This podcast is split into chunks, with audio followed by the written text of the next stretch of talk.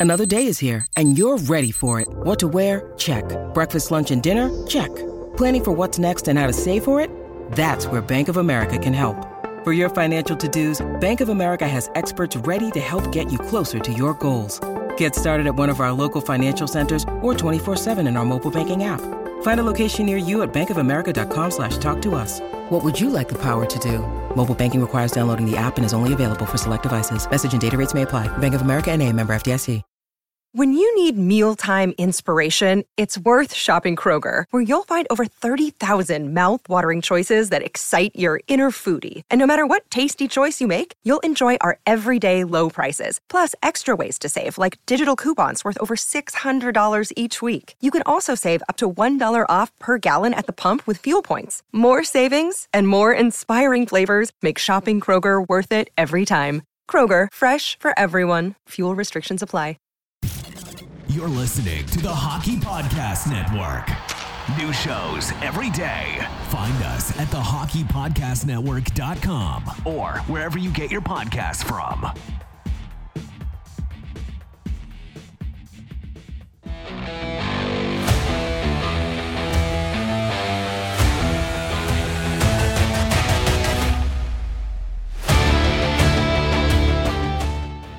Hi, everybody. Welcome to Red Wings Rant, where tirades and impassioned pleas for your Detroit Red Wings finally have a home.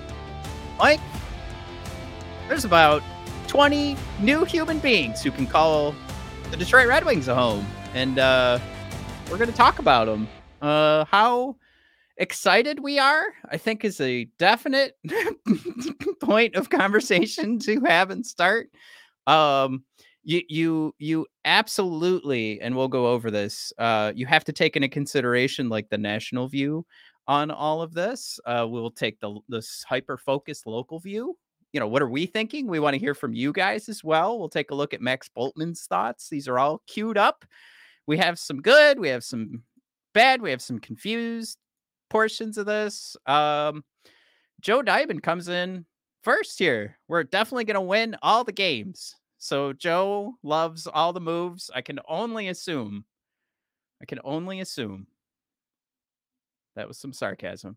Uh decoy, pink eye. Who is your babysitter? Rikishi. Decoy, that was wait. How how long ago did we have pink eye?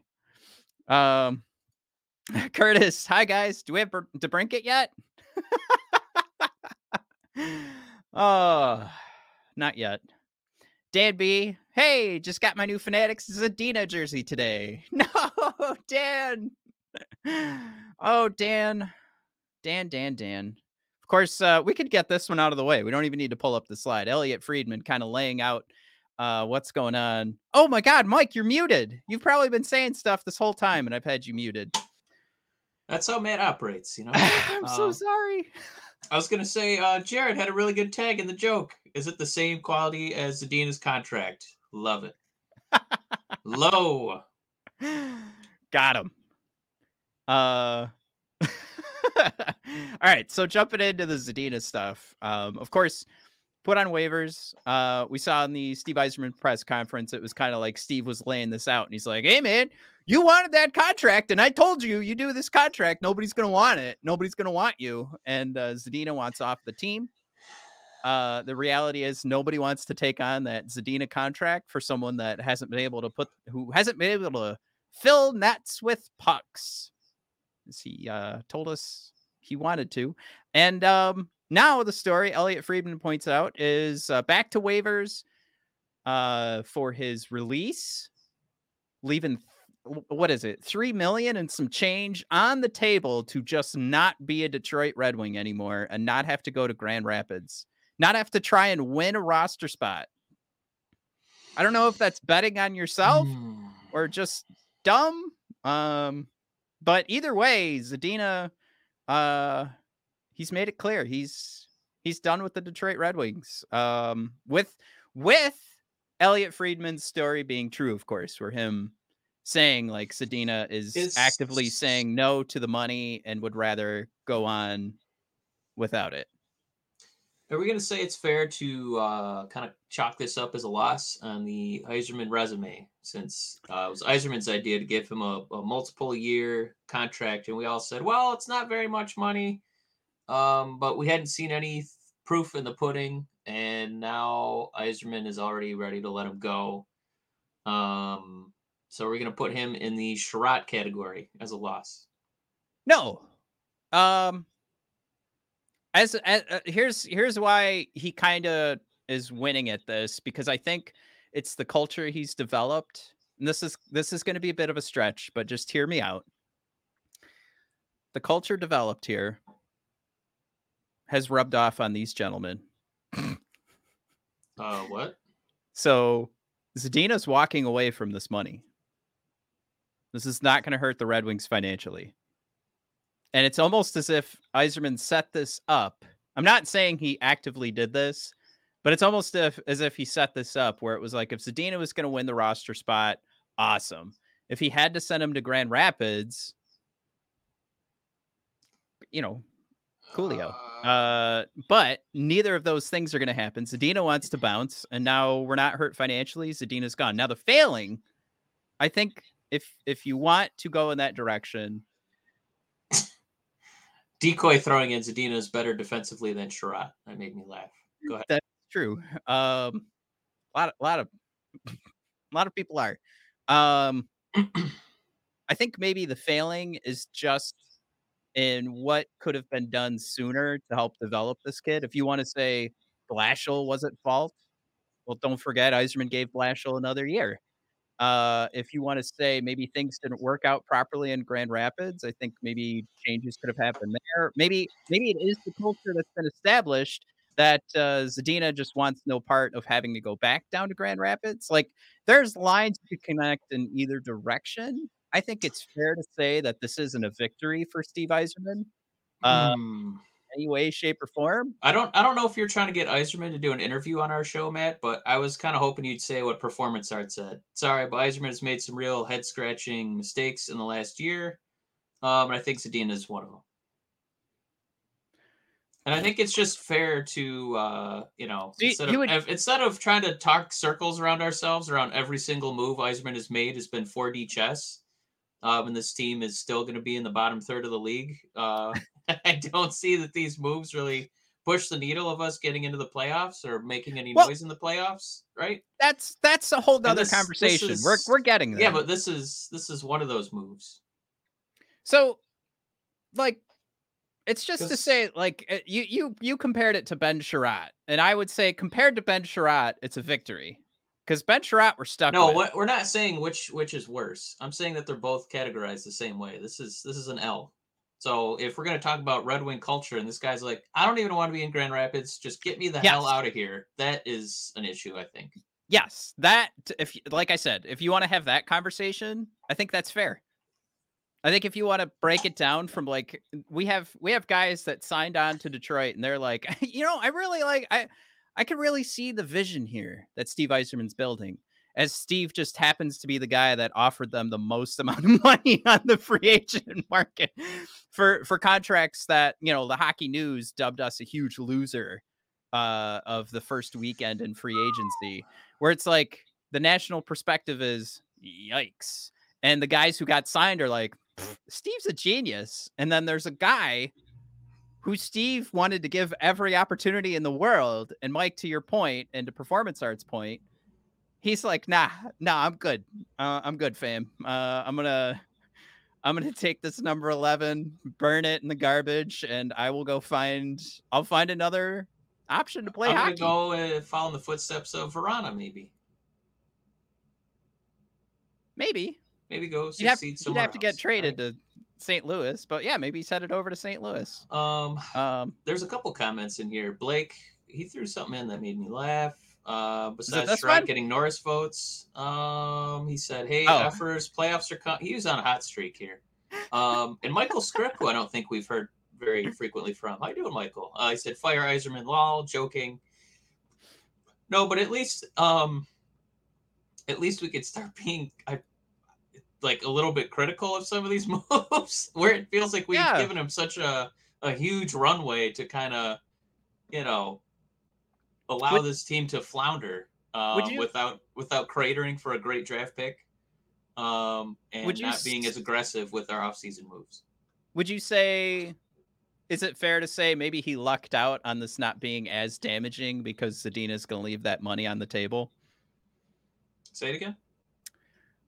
He's he lucked out because this isn't going to be quite as damaging because Zadina's going to walk away from the money. Uh, yeah, I, you know that that's true. Um, I think it just feels like we were all kind of puzzled about why did you even give this guy a three-year deal? We haven't really seen anything, and then you know we're well, we're it felt like the ink had barely dried, and we were like, oh, he's healthy scratch. He's not even playing, um, and now he's gone. So let's let's jump on this one. Craig's comment on YouTube, guys. If you're listening to the podcast, they're not done yet. Still, the cat is coming. Uh, Jeff Marek and and Elliotte Friedman, I think, put out there that uh, who is it? The Islanders and the Detroit Red Wings are the last two left on uh, the DeBrincat conversation. Um, now here's here's where I want to park this good or bad. Is like if we are truly hearing that the Detroit Red Wings are in on this, and and you know maybe if DeBrincat goes to New York, we're all going to say like, well, Elliotte doesn't really know, and Steve Yzerman never shows his cards, so what does he really know? Mike, is that are are we building another case, another piece of evidence like if if this is what we're all kind of like leaning on like we're going to get into like max Bultman's thoughts which i think are the perfect way to sum up the free agent period which was there's nothing to be excited about with these signings. They're not terrible. Nothing to be excited about because you haven't pulled in that top line forward. Yeah if i mean all you're, of, you're, if you're all almost these... going to sign you're almost going to sign depth by default right and the, yeah. the, thing that we wanted was this team doesn't score goals. So we wanted guys that scored goals, not guys who score, you know, 18 as their career high. Which could not is not found in this year's free agent market.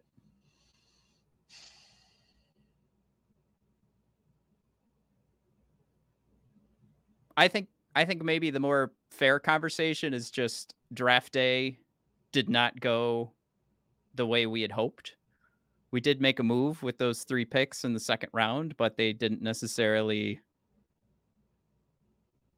wet the noodle, so to speak.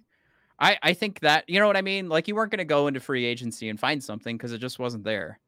But there's that's where the there's... trade market was supposed to come in though, because Yzerman's right. been hoarding all these picks. You know, um, second rounders, third rounders, um, and at some point, I, you know, we can't just keep fleshing out the depth. Um, I I know that's nice that the Seattle Kraken uh, had a miracle run, but uh, I you know I, th- I feel like you got to start turning some of those you know quarters and dimes into an actual dollar, and that's that's where I feel like we still. It's maybe the big question of this of this episode because we still haven't quite done a rundown of, of who we did acquire. Yeah, we, we should like, jump into you, the slides yeah, can you can you stomach what they've done so far if you know that it's not the last move and there's still like, you know, a DeBrincat or like a, a William Nylander move up Yzerman's sleeve? Right. And and that's kind of where where I was landing where it was like, okay, if this team lands that top forward scoring this is looking a lot better than it was last year maybe it's it's looking a little bit better than it was last year, right? Um, but I think I think there's an argument for that, and I think we'll we'll get into that. Blake thrown out there, Compher's term is in question, but for Blake, that's all. Um, performance art. It's fair to say that mistakes were bound to happen, but we need to realize that we're still a ways off. Uh, Joey thrown in there. I'm just glad we don't have to worry about if Zadina's an NHL player anymore. Joey, that's you know what? I, you landed on a great silver lining here. No more of this uh, tiptoeing around the uh, "Are we wasting our time with Zadina?" conversation anymore. it's, we're done. We're good. Moving on.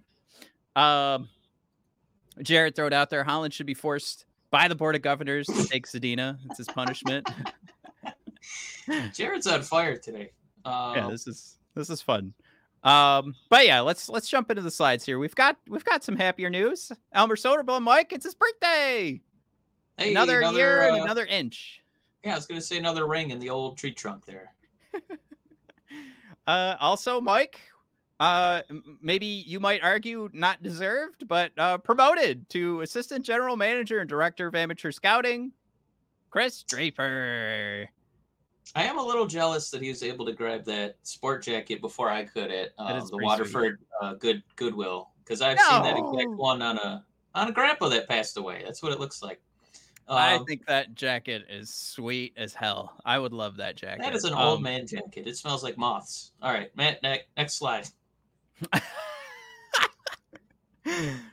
uh, Nolan Stevens, one year, two way contract. Who gives a fuck? All right, welcome to Hockey Town. James Reimer and Alex Lyon. Of course, nobody should forget that James Reimer is one of the um, assholes that uh, started all of the issues with uh, pride jerseys and why the NHL is not doing pride jerseys anymore. So fuck you, James Reimer. If there's anything to hate about Steve Yzerman signings, I will land on that one no problem. Uh, Mike, I might even boo James as we go throughout the season. I don't give a fuck. Fuck that. I, I hate that signing. I don't remember what he said or did. Uh, he refused to wear his pride jersey. Ah, yeah. Um, because it because well, of free speech, Mike. You know, he feels um as a member of the downtrodden, he feels like his he can't speak up, he can't speak his voice anymore. So instead of supporting a minority, he said, "Nay, nay, yeah, I didn't know his rights were being infringed. Uh, yeah, they but, uh, good for him to be brave there in the yeah, brave, of, brave move by James Reimer. Of, of, a lot of uh, you know minorities. Good for him. Um, um the only thing that right, stinks so, is when we boo him, it's going to sound like we're just calling for who. So so. James, you got off the hook there. Maybe that's what he was going for. Uh, he went to the team that's going to have a who chant. So uh Klim Kostin, of course, uh, part of the the move that we thought we were getting Kailer Yamamoto, and of course he was bought out, which was really funny yeah. to listen to uh, Steve Yzerman talk about that. And he's like, "Yeah, we just can't really put a finger on what we're gonna do with Yamamoto." And then you know, not even 24 hours later, he's bought out. Uh, Justin Holl, JT Compher, as we've already mentioned, Shayne Gostisbehere, Daniel Sprong. Christian Fischer, and hopefully our future backup goaltender to Ville Husso Alex Lyon, who uh, almost, uh, you know, I, I, went back and looked at the stats, and um, you know, for for the Florida Panthers, thank God Alex got hurt because uh, then they. then they brought in Bobrovsky and were able to uh, carry Bobrovsky all the way to the Stanley Cup Finals. So another great signing there by Steve Yzerman. Um, Curtis throws in there. Wait, that was Reimer? Yes, I fully agree, Matt. Um, um, performance art saying his first game, everybody should wear a pride jersey. That would be really, really funny. We need to we should organize that. I like that a lot. Um, Dan, Dan B making a good this, point. The scariest comment. Ottawa's hands are tied with DeBrincat. Yzerman is right to hold out for a good deal. And it's scary to me because uh, other teams might not be. So I know Yzerman really he really likes winning trades, but that also means you don't get to make very many trades. Let me let me say this. Yeah. Please, can I? I'm just saying if that? we take a, a slight L on this one, so we can get just a couple of goals this season, just a couple, you know. Yeah. Um, I I hear you on that. Before you jump in, Matt, I think you should throw in Joey Furtaw as well. Ottawa's literally zero leverage in this trade. Take whatever scraps you're offered or lose them in free agency because we already know DeBrincat doesn't want to sign in Ottawa again. Good point. Curtis, DeBrincat is also preventing Ottawa from signing Tarasenko. Tarasenko just changed his agent today. Another great point from. Curtis. Um, Joe throwing out there, Curtis, that is the best part about this. So yeah, there's no there's no rush to the DeBrincat thing. So like I like I threw out there earlier, and was it Dan B that threw it out first that the cat's still on his way? Like you also have to think about how much success have the Red Wings had, but that DeBrincat still wants to come to Detroit. So even in that case where he's going to carry this all the way to unrestricted free agency, the Red Wings are still going to be at the top of his list at that point. And maybe that's just the Farmington Hills connection or farming is it Farmington or Farmington Hills? Somebody help me out. But either way, I I don't think there's a rush to this because we don't we weren't going to win the cup this next season, right? So maybe maybe this is it. You're just Ottawa's in a tough situation. You you have the cap space to take on this contract.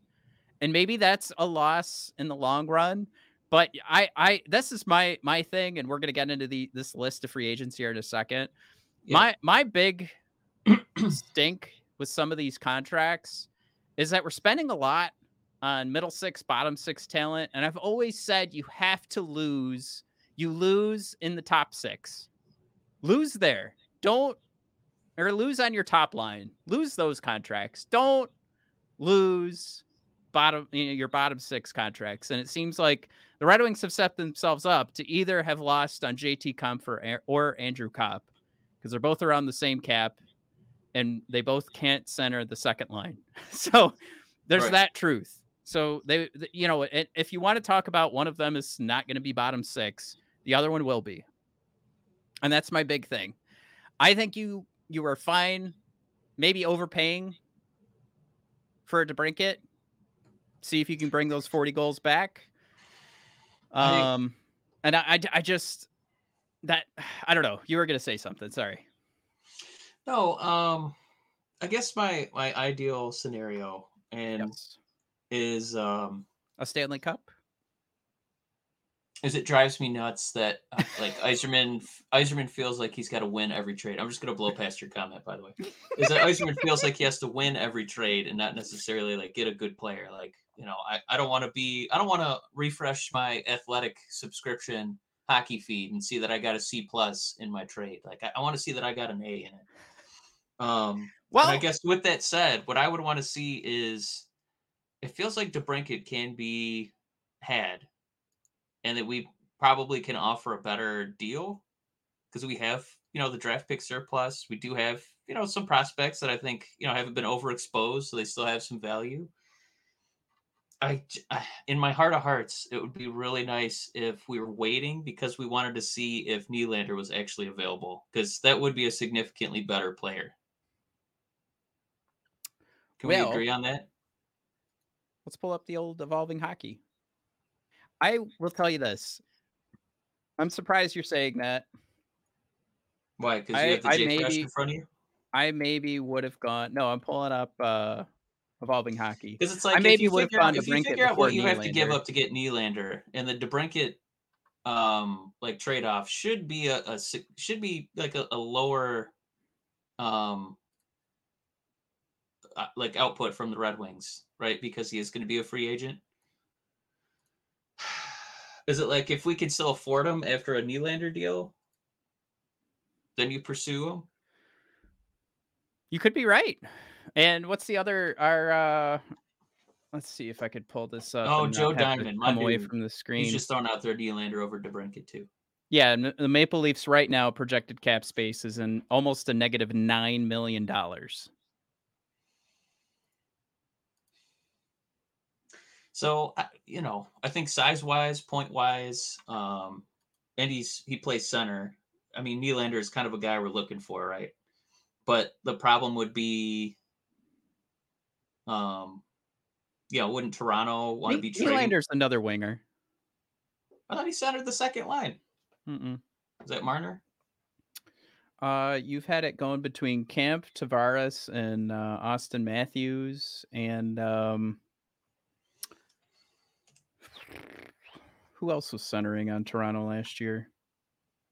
It it doesn't matter, I guess. Yeah, but, who cares? Um,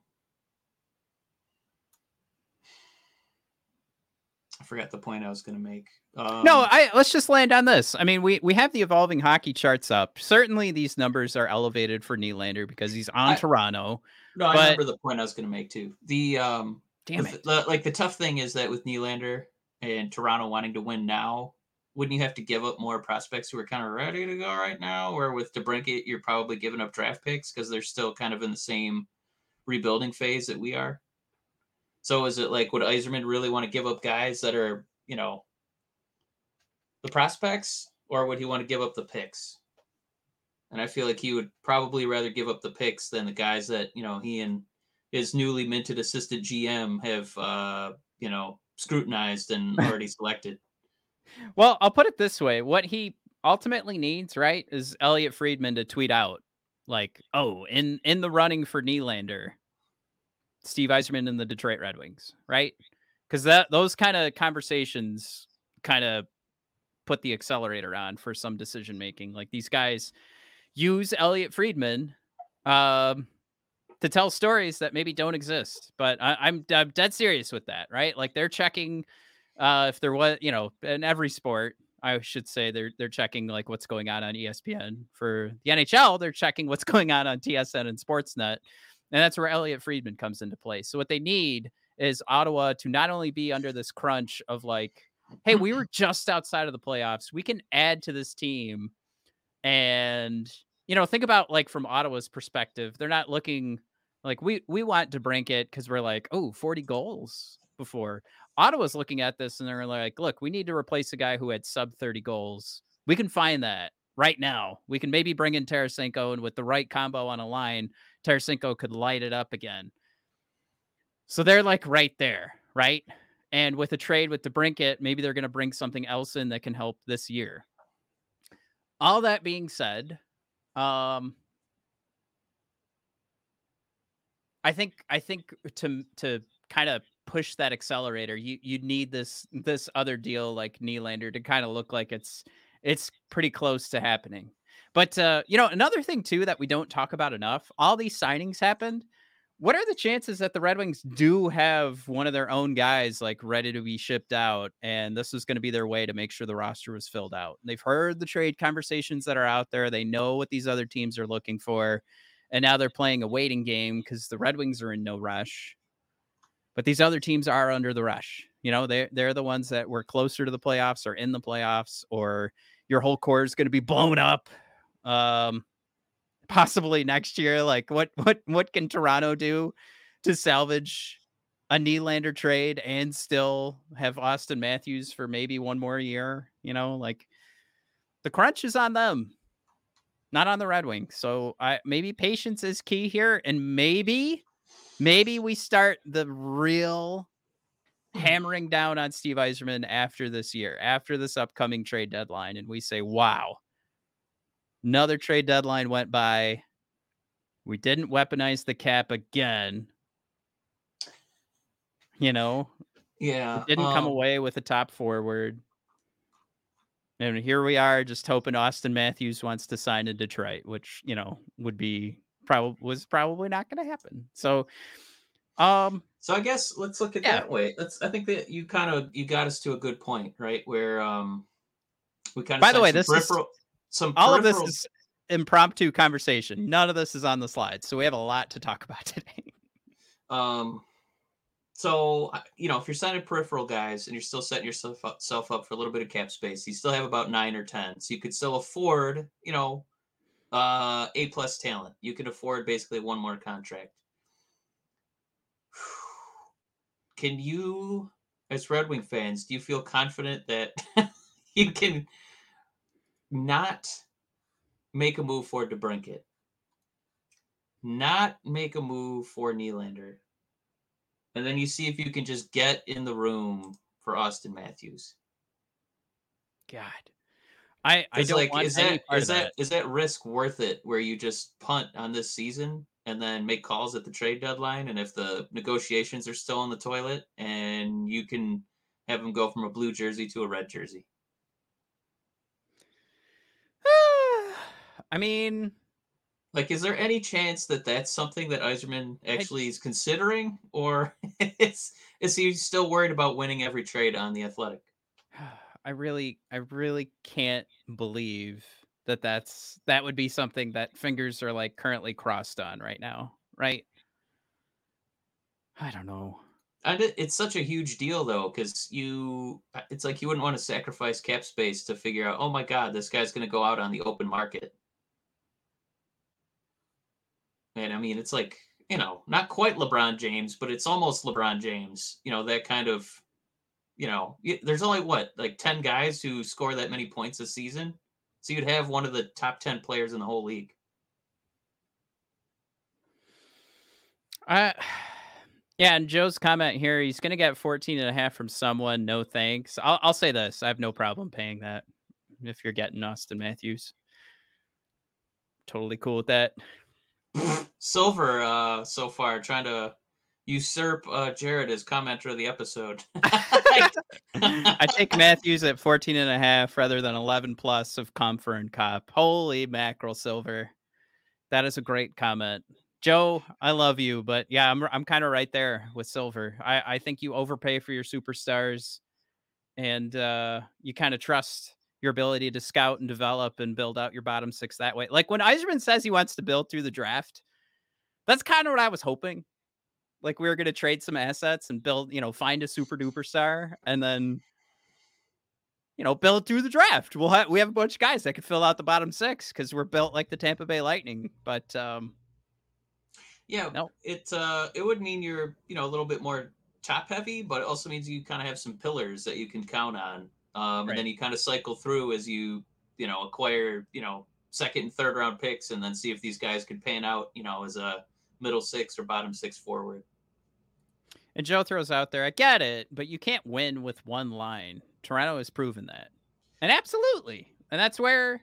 Well, I feel like Toronto has proven that Toronto can't win. I feel like other teams can maybe make that work. Now, Dan B, how did overpaying superstars work out for Toronto? Well, how did it work out for Florida and Vegas? Worked out pretty good. So, I mean, here's the thing: would you would you mind? Tampa, I'm gonna say, um, can I throw Tampa Bay in that group too? Because they yeah. have a couple guys that they pay a bunch of money, and then they, they have depth guys. They have depth guys that they don't even give a fuck. They're like, all right, see you later. Off season, see you, bud. We'll figure something else out. Well, wait, I want to be part of the cup run. No, no, we're good. We got Cooch yeah. and Stamkos. See you later. Oh, okay. Bye bye. Yeah, I just like you've got again overpay for your superstars. Find find your garbage for your bottom six, and I know it's not working for Edmonton or Toronto right now, but also like we've kind of heard like um, I don't know. Let's not even get into like who's who's a destination and what can they fill out. Like it's it looks like even in Toronto, like this is hindsight is 2020, but it looks like there were some disagreements between the president of operations and the GM, and that can't that absolutely can't be a thing. Um, so now Toronto is just leaning into the core is where we're at and grit. You know, let's add some grit. Let's get a Bertuzzi in there. So that's what Toronto's doing now. But anyway, um, I just want to say, like, that's that's a problem with a front office that doesn't know what it wants to do, right? Um, their former GM now in Pittsburgh uh, has hinted that he wanted to trade pieces of the core to try and reset, and he was told by Mr. Shanahan, absolutely not. Um, so Throw that out there. Joe Diamond, Eichel's the first nine and a half mil a year player to win a Stanley Cup. How happy do you think MacKinnon is right now with his contract? He feels so fucked by that contract, and Colorado is going to pay out the. They're paying out the fucking ass.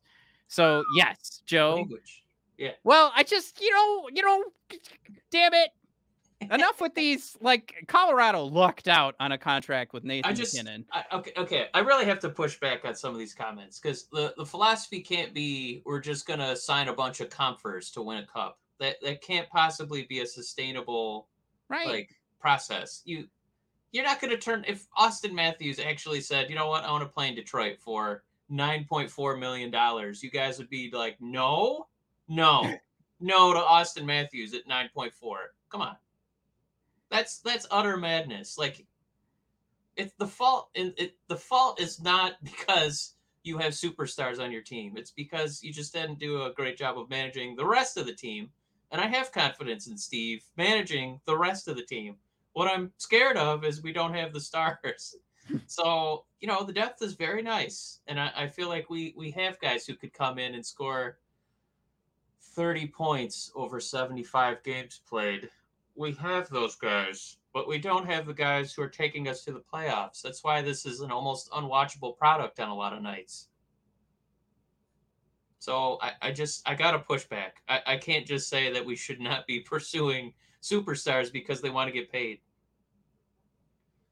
Yeah, and I, I mean, you pull up like the Tampa Bay Lightning, like Nikita Kucherov, Brayden Point, Steven Stamkos, underpaid.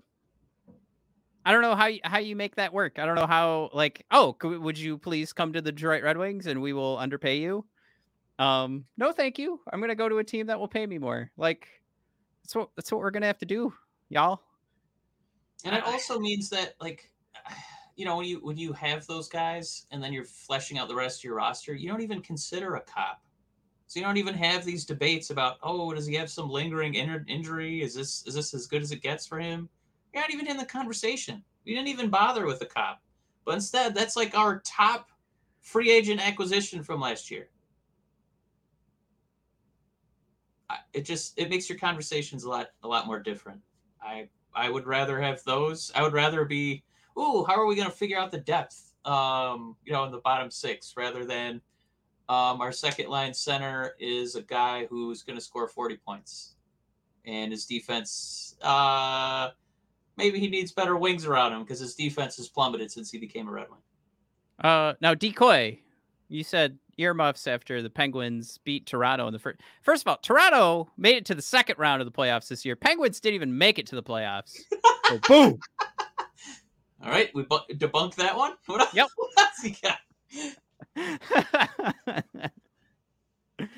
All right, let's get let's get back to the slides here because there's there's like some good conversations to have here, guys. But you know, we're also talking about signing a DeBrincat, Like the point of the nine and a half mil, like that's right where you're going to be at with DeBrincat. So and Jack Eichel's at ten million. So I, I just, you guys are driving me crazy. Like the the caps the cap has gone up for these guys, and to play the game of like Tampa Bay's had Stamkos signed for years, and Kucherov is is uh, just barely on like the tail end of where maximum contracts were for a winger at you know for his production. Like just cut it out. All right, cut it out. Tampa Bay lucked out, and we know that they have cap problems because they've got to pay out the ass on all these guys. Um, and we're not paying out the ass on anybody. So stop it. All right. Ketzel throws out there. Feed me a star. Thank you, Ketzel. There's there's a smart man. Love you. Uh Chewy thrown out there. I'd rather have yeah. a cup hungry gut than a cocky, money hungry oh, uh probably give, that can score. Give me cocky any day of the week. Might cue that up and make that a drop for our show. Well, you know who's probably pretty cup hungry is Auston Matthews because he's got zero of them. True. Yeah, you can get a combo. Those things aren't mutually exclusive. Um, you Decoy. can be a cup hungry, cocky, money hungry guy too. Decoy, how dare you? Copp had a tummy ache last year. Cut him some slack. He did. Yeah, that injury does suck. I know. I just. Hey, it's cool too because when you have an injury that's that severe, it pauses the aging process. So Oh, that's yeah, so we don't have to worry about him aging or the injury affecting him in the future. You just get to continue paying him and know that none of the injury will affect him at all going forward. Win, win, win. Woo! Oh no! I've been saving that one. I'm sorry, decoy. I, I just the Copp stuff drives me crazy because no man has had more excuses thrown in front of him. when he wrote tummy ache. Oh, you know what? Oh God, decoy, you're oh I'm sorry, Mike. You're right. You're right, Mike. Oh, decoy. I love you. I'm so sorry. Let's move on. Oh. Dave B saying Buffalo signing great players to long and reasonable contracts. That's how Tampa did it, and how the Wings are trying to do it. Uh, Dan B, can I push back on great players that we're signing? What great players have the Red Wings signed recently? Uh, I'm not putting Copp in that list. I'm not putting Chiarot on that list. Uh, Kubalik, I feel like I could find that replacement level talent somewhere else. Uh, I, I gotta push back on great. I gotta do it. Well, like Ketzel, my man. Most teams build around stars, not support players. I've never. I'm I'm literally baffled right now that this that this consensus is. You know what? Let's just get as many middle six forwards as we. Let's lead the six. Let's lead the league in like middle six forwards. Silver throws out there if we have the most support players, maybe that's got to be sarcastic, right? This is madness. I, I'm Chewy. I'm about to get a hernia just reacting to some of these comments. My hernia surgery went okay. Slight tummy ache, but still, well, that's just a nice thing. You're okay. Okay. Um, um, Decoy, tell me you're still here. I feel so bad that I was a dick a second ago. Uh, you, Ulysses, Odysseus, throw it in there. Best case for Steve Yzerman is Detroit Red Wings are creating culture, hard work, defense uh, from players like Lucas Raymond, Marco Kasper, Simon Edvinsson to come in and take the reins. I just I think my problem is is that we look at this upcoming season and I I started the conversation with like this wasn't anything to be stoked about, right? This wasn't anything to like you look at these signings and you're like, now I'm excited about this season. Um it wasn't. So that the exciting part still has to come. Right. And the other part of this is just like we keep playing the game of like, well, if Raymond, well, if Marco Kasper, well, if Simon Edvinsson, and and we don't know anything about that, right? And it's just what risk are you going to take is going into the unknown with the young guys that you drafted for sure and that goes back to the culture they're building right like draper is now promoted and that's because of the draft picks that he's made and and sort of the the team that he's built and they always talk about hey it doesn't matter what's going on in the draft we have our list if our guys are available we're going to trust the list right so that's that's one way to build this team and they're starting to do that, you know, like rewarding their staff in the front office. Eventually, we got to start rewarding these players. Um, so it, it just goes along like what risk are you willing to take? And um, you know, at some point we're gonna have to pay Lucas Raymond, Marco Kasper and Simon Edvinsson. And um, you know, of course, we're a little bit closer to Lucas Raymond than Kasper and Edvinsson on like those big contracts, but you know, which which risk are you going to take? Um, are you going to uh, trust that the scouting department did what they needed to do to find Lucas Raymond? Uh, can I throw out there too? Ketzel has had a pretty couple pretty good uh, comments here. If we had won the Bedard sweepstakes, we would love these depth signings. Yes, because we would have a pillar superstar. You are absolutely correct. And then he said he follows up, but we didn't. So get me something to move the needle. Um, 100%. Hell yeah, Ketzel. So that's why it, it, was something we kind of posed before we dropped all these names I, the. I like Silver's comment. No. Draper's guilty know, of nepotism. Wanna, yeah, he can't get promoted for using nepotism to draft a play. Anyway, um, the uh, um, what was I going to say? So we want to, eh, we're going to love this time, we didn't. So give me something to move the needle. Um, yeah, so that's kind of what we started this discussion with was I think all of these signings are a lot more palatable if we did find out, oh, okay, Steve was still working on, you know, the more difficult moves, right? The move that would involve DeBrincat, the move that might involve, uh, you know, pillaging from a cap-strapped, you know, Toronto Maple Leaf team. Um, oh, decoys back. I'm here. Had to step away to pay Zadina for my pizza. Is he working for Little Caesars now? Decoy? Is that was that? They the, do deliver uh... now. Yeah, they do deliver yeah. now. Sorry, um, I stepped on your point again. no, it's fine. Uh, the um, no, it's you know, it's not that we're against depth signings, but the scary part is it kind of feels like this is it. And I know yeah, Smith so badly, his... so badly wants to win trades, and I, and I'm like, he had his press conference. That's it. He's done. He's off for the summer. Like if you're um, tuning in next season, I, I don't know. Are you are you really geeked about uh Compher, you know, uh, you know, playing a defensive forward? Like this team got no. it's been this team's been annihilated, man. Like what, five years in a row with the like goal differential, and now they're trying to tell us that the um the difference in this year's squad is that we're gonna we're gonna be so good defensively that it's gonna lead to more offensively. And I push back and say, well, who's going to be offensively? Because we don't have any offensively. Yeah, that that is true. Uh, you kind of saw like uh who was that? Pat Caputo that leaned into that point, and then like you've got I mean, you yeah, you're throwing in a Toronto Maple Leaf into that conversation. Yeah, for sure. Come on, Pat. Like, sure, those plus minus at us. Uh, you know, guys who are on good teams, hey. so their plus minuses are inflated. Come on, Pat Caputo. Pulling a guy from Colorado. Oh, oh, what happened? What happened? Cale Makar helped out. What? Um, so yeah, plus minus is a dumb stat. So Pat Caputo, I think the fact that Pat Caputo is on board is the one thing that irked me the most. Like Pat Caputo being like, "Hey, you guys, you j- you know the Yzerplan knows what's up. You just gotta trust Steve and what he's doing." I, I just like that. Nothing has irked me more than Pat Caputo's tweet earlier today and him being so stoked for the Iser Yzerplan. I I really like uh, you know that uh, Ben Chiarot. I think he's got a lot of he's got a lot of grit. He's gritty. You know, he's gritty. Got some size, you know, a little size, got a little grit. All right, let's know, do I this. He, I know he tanked Mo Seider his whole career um, until they switched pairings, but man, look at that grit.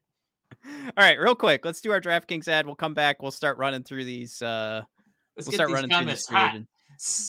New customers download the DraftKings Sportsbook app and use code THPN. Bet just $5 to score $150 in bonus bets instantly. That's code THPN only at DraftKings Sportsbook.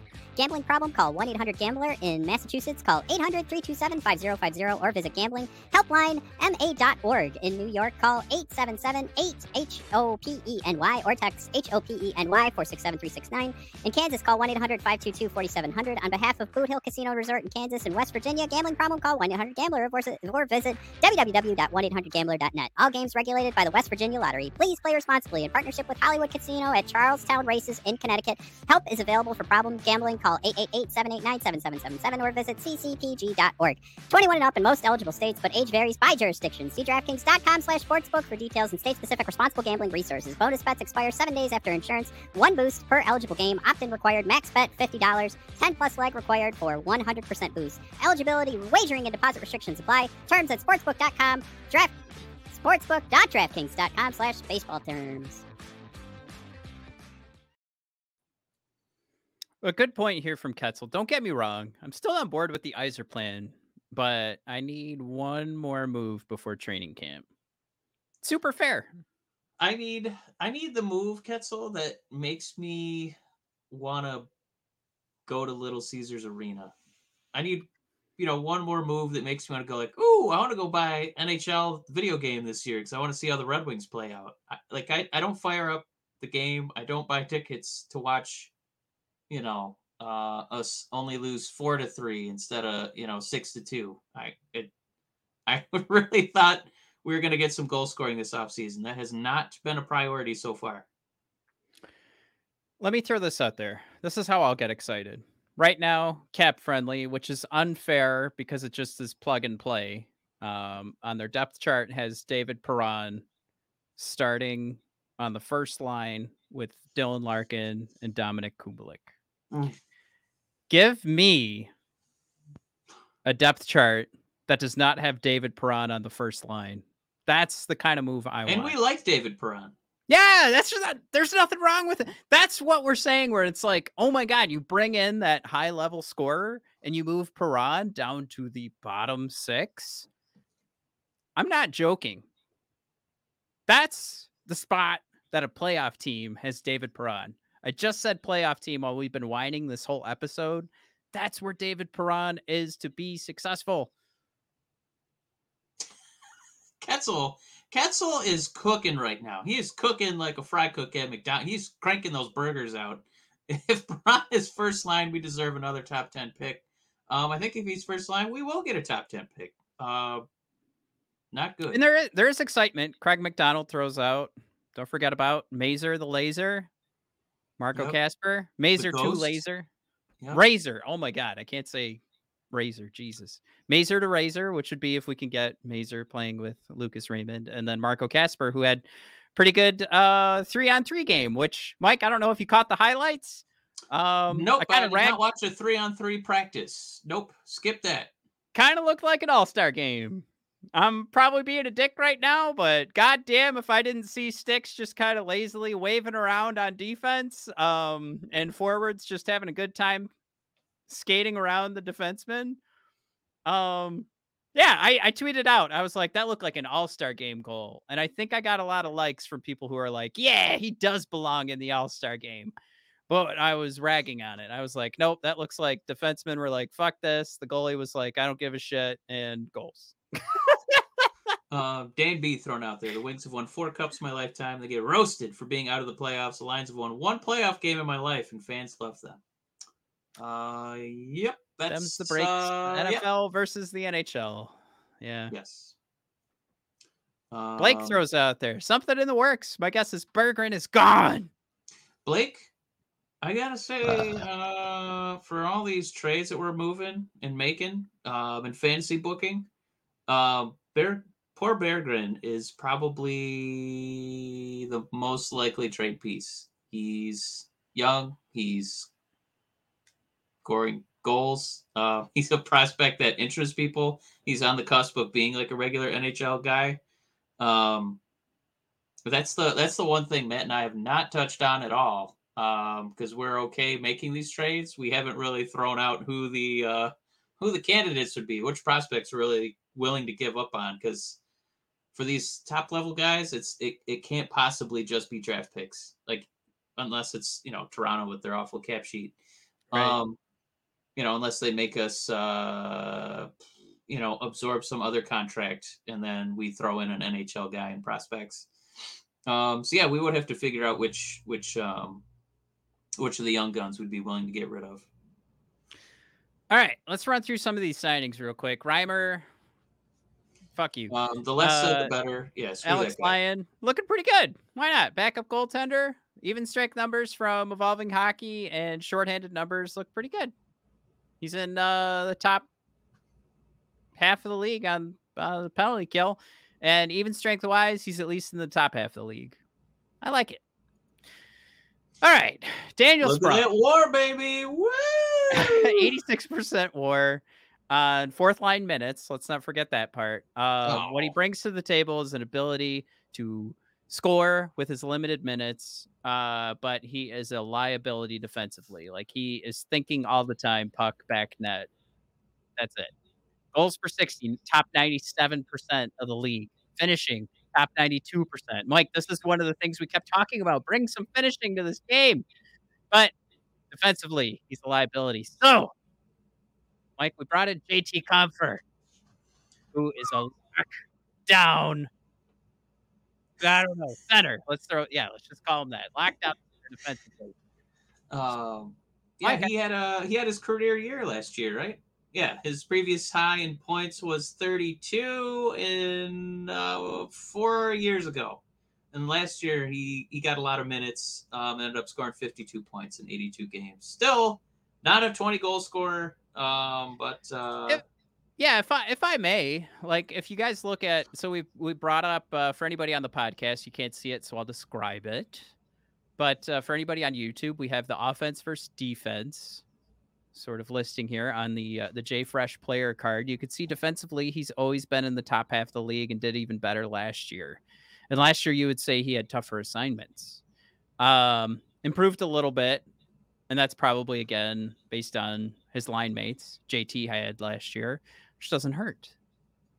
But I, I think right here is probably the most telling part of the story for bringing in Sprong and Compher. And I think if you put them on the same line, you've got guys that are canceling out the negatives, and hopefully this won't have the opposite effect of canceling out the positives.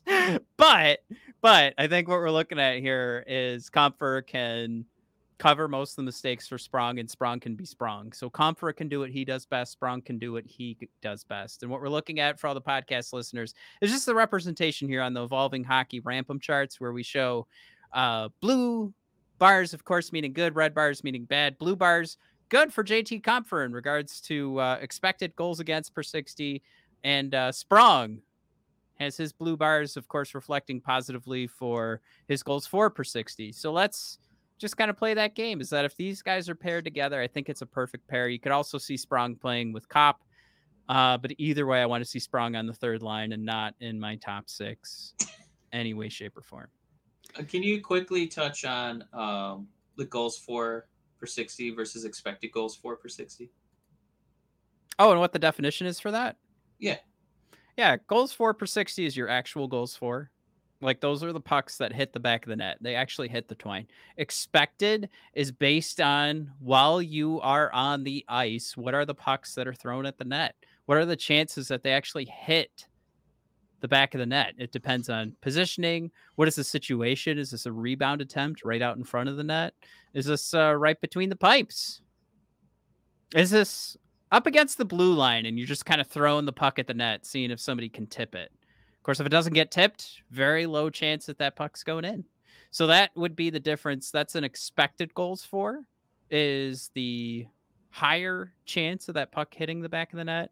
And the goals for per 60, 60 is, of course, measuring those actual pucks going in the back of the net. Cool. No, because we just had a few people that were asking about it. I think it was Dan B and might have been one other person. Oh, sorry about that, guys.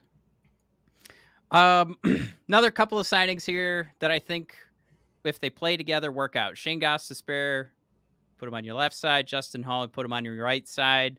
Again, I think I think we're solving for a couple of issues here. Shayne uh, on more of the offensive side, and Justin Holl solving some problems on the defensive side.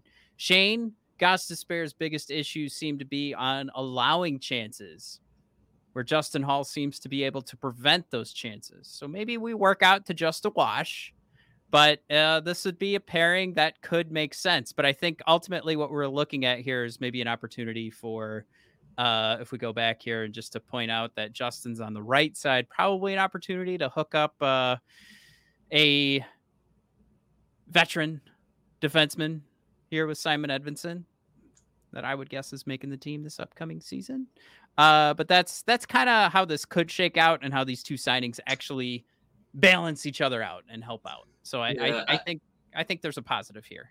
I think Gus Gostisbehere is probably going to be the one that uh, he's going to seduce me the most, just because he is going to be the offensive defenseman, and I, I, get so frustrated sometimes watching our our power play. Um, yeah, and it looks like he should be a pretty good quarterback, and I, I just I feel bad for Justin Holl because I know that he had such a a rough go in Toronto as far as being like a scapegoat when things were going wrong. But also looks like he's, you know, kind of doing the most thankless job being a defensive defenseman, you know? Um, and uh, I know he's already, you know, endeared himself to Steve, you know, based on the contract. Um, I, I hope we can try to find a way to uh, let him, you know, wedge his way into our hearts here. Um, but yeah, I uh, I'm pretty I'm pretty excited. I was pretty excited for that Gostisbehere signing, so I'm I'm I'm pretty excited there. Hey guys, real quick, Curtis is such a darling sweetheart. We love you, Curtis. Um, pointing out we only have eight likes. Come on, boys, got a second? Hit that like button. Really appreciate it. Um, all right, moving on. Who else do we have here? Klim coming over in that uh, Edmonton trade. If you are a the Red Wings need more grit. You're happy with this. Moving on. Christian Fischer. um, Jeff Marek's a huge fan of Christian Fischer, so I've heard a lot about him on the 32 Thoughts podcast recently and the Jeff Jeff Marek podcast. So at least there to do penalty um, killing, right? Doesn't hurt. What? Probably a, a, cheaper option than Puce at this point. So he's going to be doing some penalty killing for us. absolutely, yeah. Um. All right. So like this is it, right? And we've already gotten to this point. This was Max Bultman's point. Compher's a good player. But to answer the question directly, the Red Wings had better hope not uh, in regards to is this the big addition of Detroit's offseason? Red Wings had better hope not. Because while both Compher and Daniel Sprong will add scoring to their lineup, neither is the kind of top six difference maker Detroit really needs to feel good about its offseason. And that's where I'll end that. There's more that Max shared there, but we've already talked. We've we've gone to that extent. Um, we had we had this one that was uh, earlier today. Um, just sort of like maybe Daniel Sprong is a win, but the disclaimer: uh, Daniel Sprong is flawed defensively and probably needs to play in a sheltered bottom six role to perform best. Some teams don't have the appetite to accommodate a one-dimensional player like that, but Detroit's a team where that fit makes sense. Ouch! I actually feel like that that part hurt. Um, and the hockey news, our free agent signings. We are a loser to the hockey news. The Wings added talent on the weekend, signing four forwards, two defensemen, and two goaltenders to one way contracts, but something felt off about many of the deals, mostly because they seem to be given to players who must play better to justify their new contracts. At center, JT Compher is now earning 5.1 million through 27 28, and he's being paid like a second liner when in equal likelihood he's a third liner. Coming back to that conversation of who's going to be centering the second line, Andrew Copp or JT Compher, they're both in that same range. Christian Fischer got a $1.25 million contract for one year on Sunday, but he still needs to rediscover his 33 point rookie season, 33 points to deserve to prove he deserves a longer term and bigger salary. Justin Holl somehow got 3.4 million for the next three seasons, and anyone who watched Leafs hockey regularly this past season understands why eyebrows raised when Yzerman gave him that deal. End goal, Ville Husso's now understudy is a 35 year old journeyman James Reimer, who's also a piece of shit. And they brought in Alex Lyon on a two year one way deal as well. In a season where five teams from the highly competitive Metro may limit the Atlantic Division, the Wings' moves on the weekend didn't feel like the final pieces of the championship puzzle. Not even close. Detroit's going to need all stars and we all know how that usually ends. I blocked off some of that comment there, so I'm I'm kind of just improvising here to end the hockey news's point. But um, we've got local, we've got national perspective. We've got great. a couple fans like us, um, so I, I just it it can be okay as long as the the moves aren't done. If it's done, then uh, yeah. Wow. Hopefully, another... uh, Marco Kasper becomes a, a mega star here um, after he busted his knee playing one game last season. So, I I think they said it was something that was lingering when he came over. I, I don't know for sure, but yeah, essentially you're looking at Dylan Larkin, Lucas Raymond, Marco Kasper, uh, maybe Bergeron, You want to toss him in there and just saying like, oh man, I hope I hope they can double their production from last year and and the point is isn't to say that those guys are failures if they can't do it. The problem is just that we're looking at another season of dinking and dunking along the way. Wow, what a great game that was. If we can do that for 82 games, what a great team this would this could be. And like, oh, look it's, at the improvement you know, this player had listen, it's not that these players are valueless, right? We we've talked about you know situating guys in roles where they can succeed, and it feels like so many of our recent um, acquisitions have been, um, you know, we're we're signing guys like uh, you know like Copp Compher, uh, maybe be second line, you know, centers. It, it for me, it's almost like casting, you know, Michael Cera as the Godfather, like it's not that Michael Cera can't be a good actor. Um, he's really good in Superbad, but I don't think he can carry an Italian mobster film. You know, big time three hour production, which is what an NHL season is. It's a it's a giant epic season, and then there's you know four rounds of playoffs, and uh, I, I I would really like us to find a way to have a first line, and you know bless bless Perron if we could find a way to move him down to the second, my God, there's a way we had enough depth, enough depth to put him on the third line. You'd uh you'd be you know I'd be taking those phone calls where they're like, hey, it's Diane over at Little Caesars. How's it going? Yeah, we're just looking at uh, season ticket packages. What do you think? you know, I'd, I'd take that call. Um, Jared and, and Joe Diamond uh, throwing out there uh, what about Klim Kostin? Reminds me of what they said about Walman when he was a throw in. Stevie saw something. Um, Jared throws in there. Kostin could be a dark horse. Yeah, that, I mean, that's the key, right? Like we're throwing in the word could. Like that's what we're doing with all of these guys. And that I think that was the point of of the hockey news. And somebody said uh in the comments here that the hockey news always rolls over Detroit. Um, but it's like maybe that's their point. It's like we we have to play this game for the whole season of like yeah, um, yeah it could work out. It could yeah. for a lot of teams, but we didn't see moves that were like this will work out. And Um, you know, we'll find out at the end of next year when Steve does his press conference where he's like, "Well, look, nobody expected this team to be a playoff team, okay?" Um, which now is just getting condescending. I feel like those press conferences, but um, there's uh, yeah. Oh, was, I'm sorry. Was, there's a couple comments I was going to throw in there too. Uh, but go ahead. No, it's it's just one of those things where it's like right now I I feel like Steve wouldn't look at this team and say playoff contender, right?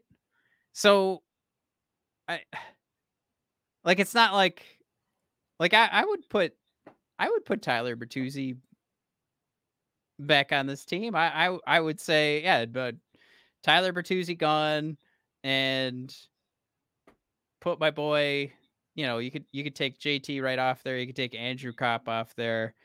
It's funny is how much longer we're still paying. Is Robbie Fabbri another loss, ladies and gentlemen? Four million dollars uh, for the next two seasons. Oh, like a sunk cost. Shit. Yeah. Uh, um, well, I was just going to throw in uh, decoy saying 2024 will be the big free agent year. Yeah. Um, the only pushback I'd say is it, it feels like a lot of those guys get moved or they re-sign the year before their free agent. It's just kind of how the NHL seems to be going. So I would say this is maybe the biggest time period right now uh, to see if you can trade for some of those guys. Um, and there was one other one, Mike A. I don't think we've heard from saying, "What up, gangsters?" And throwing in there, uh, we now have we now have three third lines. Mike, uh, one of my one of my favorite comments of the day, and then Jared saying, "I will not stand for Michael Cera's slander." Um, you I like Joey's down comment. if you wish. Yeah, I'm gonna throw up if I have to watch another season of First Line Kubalik or Perron. I mean, yeah, that's that's where our heads at, right? Collectively. Uh, silver thrown out there. I would have paid Bertuzzi uh, with term in lieu of Holl and Compher. Yeah, for sure. Yeah, what a puzzling move. Like I know that Bertuzzi has a hell of a time staying healthy, but right, right, like another another half mil to keep the guy that's that's Dylan Larkin's best friend that brought him to tears when he was traded, or you could have a third line like the hockey news. we like gotta save that center. one on our list of puzzling moves with Chiarot, Zadina, and now Bertuzzi. Yeah. Especially if Bertuzzi ends up going off. You know what I mean? Because if that yeah. was the only difference, oof. No, and I, like through this episode too, like I'm being reminded of like all the praise online on on Twitter. Maybe it's not praise; it's more like justification. And you could justify so many things right now. But let's not forget the reality all right. I know I know we're playing the well, Steve Yzerman's only, you know, he started in 2019, so it would be unfair to count all of the draft picks that Ken Holland laid before him. but none of those guys were like we we didn't like utilize them as like trade assets or anything. Like right now we're just we've been playing this punt game and god damn if if it isn't about wanting some exciting hockey, and I get it, like for some people, they don't need it. And fine, maybe I'm a bad hockey fan for wanting my favorite team to compete for the f- fucking season. God damn it. Eh, maybe that makes me a bad hockey fan, like I said. But fuck it all to hell. Like I'm if I was told to my face right now, like you don't have to give a shit about this season, I I don't know. Like we we're gonna go into it, right? We're gonna go into the season and be like, oh, maybe there's a chance. You know, maybe we'll watch October and we'll come out on top of 500. But we know. Yeah, maybe. Um... I mean, without um that huge move, we know this team is destined for Cole Yzerman and Howe and Zetterberg coming up in the next draft. Which, by the way, Zetterberg's ranked at 20th, so maybe we can have Zetterberg like no problem because we have two picks in the first round. So we'll get to land uh one of them. Um, I will say too, on a on a year that we just got through with a ton of forwards, and we haven't really talked about our draft picks. Uh, next season is already already being dubbed as the year of the defenseman for the draft. So, mm. being a team that's stocked with defensemen, quite a few of those. Yeah. Uh, all right, uh, Mike, real quick, because we won't know anything about this draft for like two or three years. What do you What do you think about um the uh, 2023 draft picks? And anybody who has hard feelings on this is a is a like no, you're, I mean you're insane. Yeah, none of us have actually watched more than two YouTube videos of any of these guys, so we can't really weigh in. But I will say, I I was shocked at Nate Danielson's uh, reaction to being drafted to the Red Wings because he definitely looked like he got drafted to defend France um, in 1944. um, he did not look excited about that at all. And I thought, oh, maybe it's just me. Maybe it's like a maturity thing.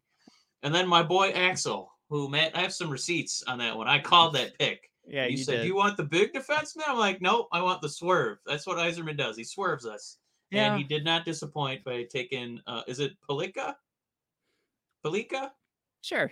We're calling him Axel, so we're I'm not going to call him Axel. yeah, anyway. yeah. Everybody the that's X-Men. been calling him Pelican. I mean, come on, what are we doing? And here? when that dude Axel's was coming there. down, high fiving, chest bumping, headbutting Yzerman on the way to the podium, I'm like, yeah, this this is what it's supposed to look like, not whatever that that Danielson reaction was. So, uh, first impression, uh, Nate Danielson has the personality of two percent milk. Jared coming in hot for a comment of the podcast. He's taking a lot of swings today. He said some pretty good jokes. Um, yeah, I, I don't know who. I, you'd think a guy with red hair would be more excited to be a Red Wing, but maybe he's worried that he just can't escape the redness. And he's like, God damn it, it's happening again. He just wanted one team where it wasn't about, hey, Big Red, hey, Red Wing, Red Wing, yeah. Um, yeah, Dan, Dan B likes uh likes uh, Axel. I'm gonna call him Axel, yeah. but we have a decoy in there calling him Pelican too. Ketzel's calling him Pelican. Um, look, I I think th- yeah, the thing to land on was what a I don't bizarre know bizarre reaction. yeah, a gallon of two percent milk. I'll just take Jared's Jared's yeah. wording there. That uh, Nate was Axel couldn't have been more excited. I was really happy we picked up Noah Dower Nilsson. That was one of the guys we highlighted for our like after first round picks, and we we ended up taking him in the third. And I thought we'd go for him with pick 41, 42, or 43. Um, Mike, we did say if we pick 41, 42, 43, it's a loss of a draft. And we traded so away we pick traded 43. yeah. still won the draft. Woo!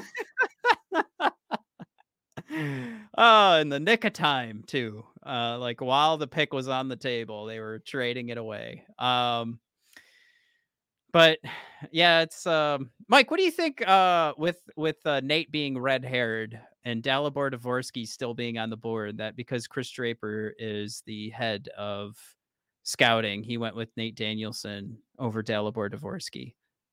Um, I don't. So we already know he's guilty of nepotism. Um, I don't know. I don't know what the hair version of that is. If it's follicul- follicularism, uh, but taking another ginger here to start out our our 2023 draft. Um, I think some questions need to be asked, and I think he needs to be demoted out of assistant GM for that. And uh, I should say congratulations and um, RIP at the same time. Uh, Columbus Blue Jackets and Adam Fantilli. Uh, Fantilli now going to the uh, Mike Babcock coach team. Um, that was our boy. He came. He he was available at pick three, and I said trade away nine, trade away Lucas Raymond, and give him seventeen too. And uh, I would have loved Fantilli. I love Lucas Raymond. Don't get me wrong. I have my Lucas Raymond jersey. I love my boy, but really like me some Adam Fantilli. Um, decoy Draper's draft board. Jared Draper has a ginger bias. We're all on the same page. I love it. um, Joe thrown out there. I think Danielson is closer to NHL ready, and I think that's the main reason him over yeah, He he does look NHL ready, but he also looks ready to leave Detroit. So I don't know. they had to interview him though, right? Like, I, presumably, right? It. I, I can't believe he just you know how did the interview go? Like, and they said, I think we should take this guy. And then they picked him. They're like, wait, did he, it went well, right? Like, did they totally, did they hey totally guys, like I'm misconstrue? A, yeah. Did they totally misconstrue, like misconstrue a first date? That's, that's what it kind of looked like. But anyway. Um, who was on the board? I think Zach Benson was still on the board at that time. Um, yeah, no, uh, we have Nate ranked at 15 from the consolidated rankings. And I think somebody mentioned too, like he did not enter the top 10 in anybody's ranking except for Kris Draper's. So ginger bias indeed. All right, Zadina's gone. We already talked about that. DeBrincat, let's cross our fingers. Mike, we're all out of topics to talk about. We did it. We made it. Only took us it's over an hour. All right.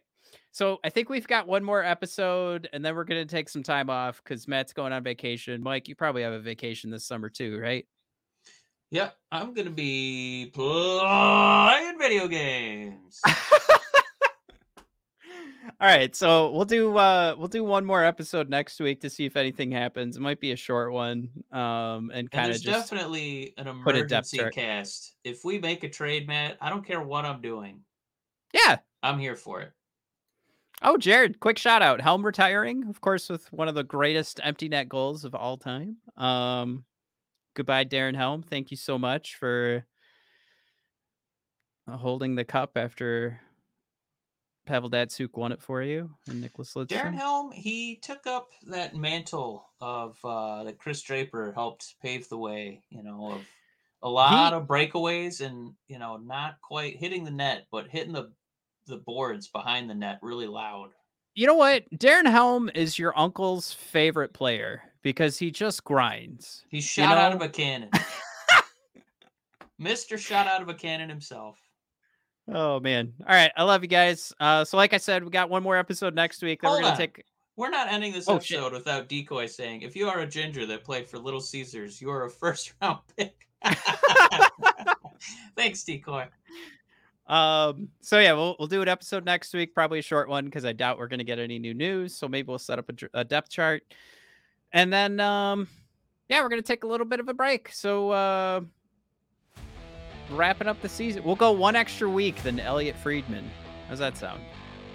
Seems like seems appropriate. All right, guys, thanks for tuning in tonight. Bud. Good night. Love you guys. We'll see you next week.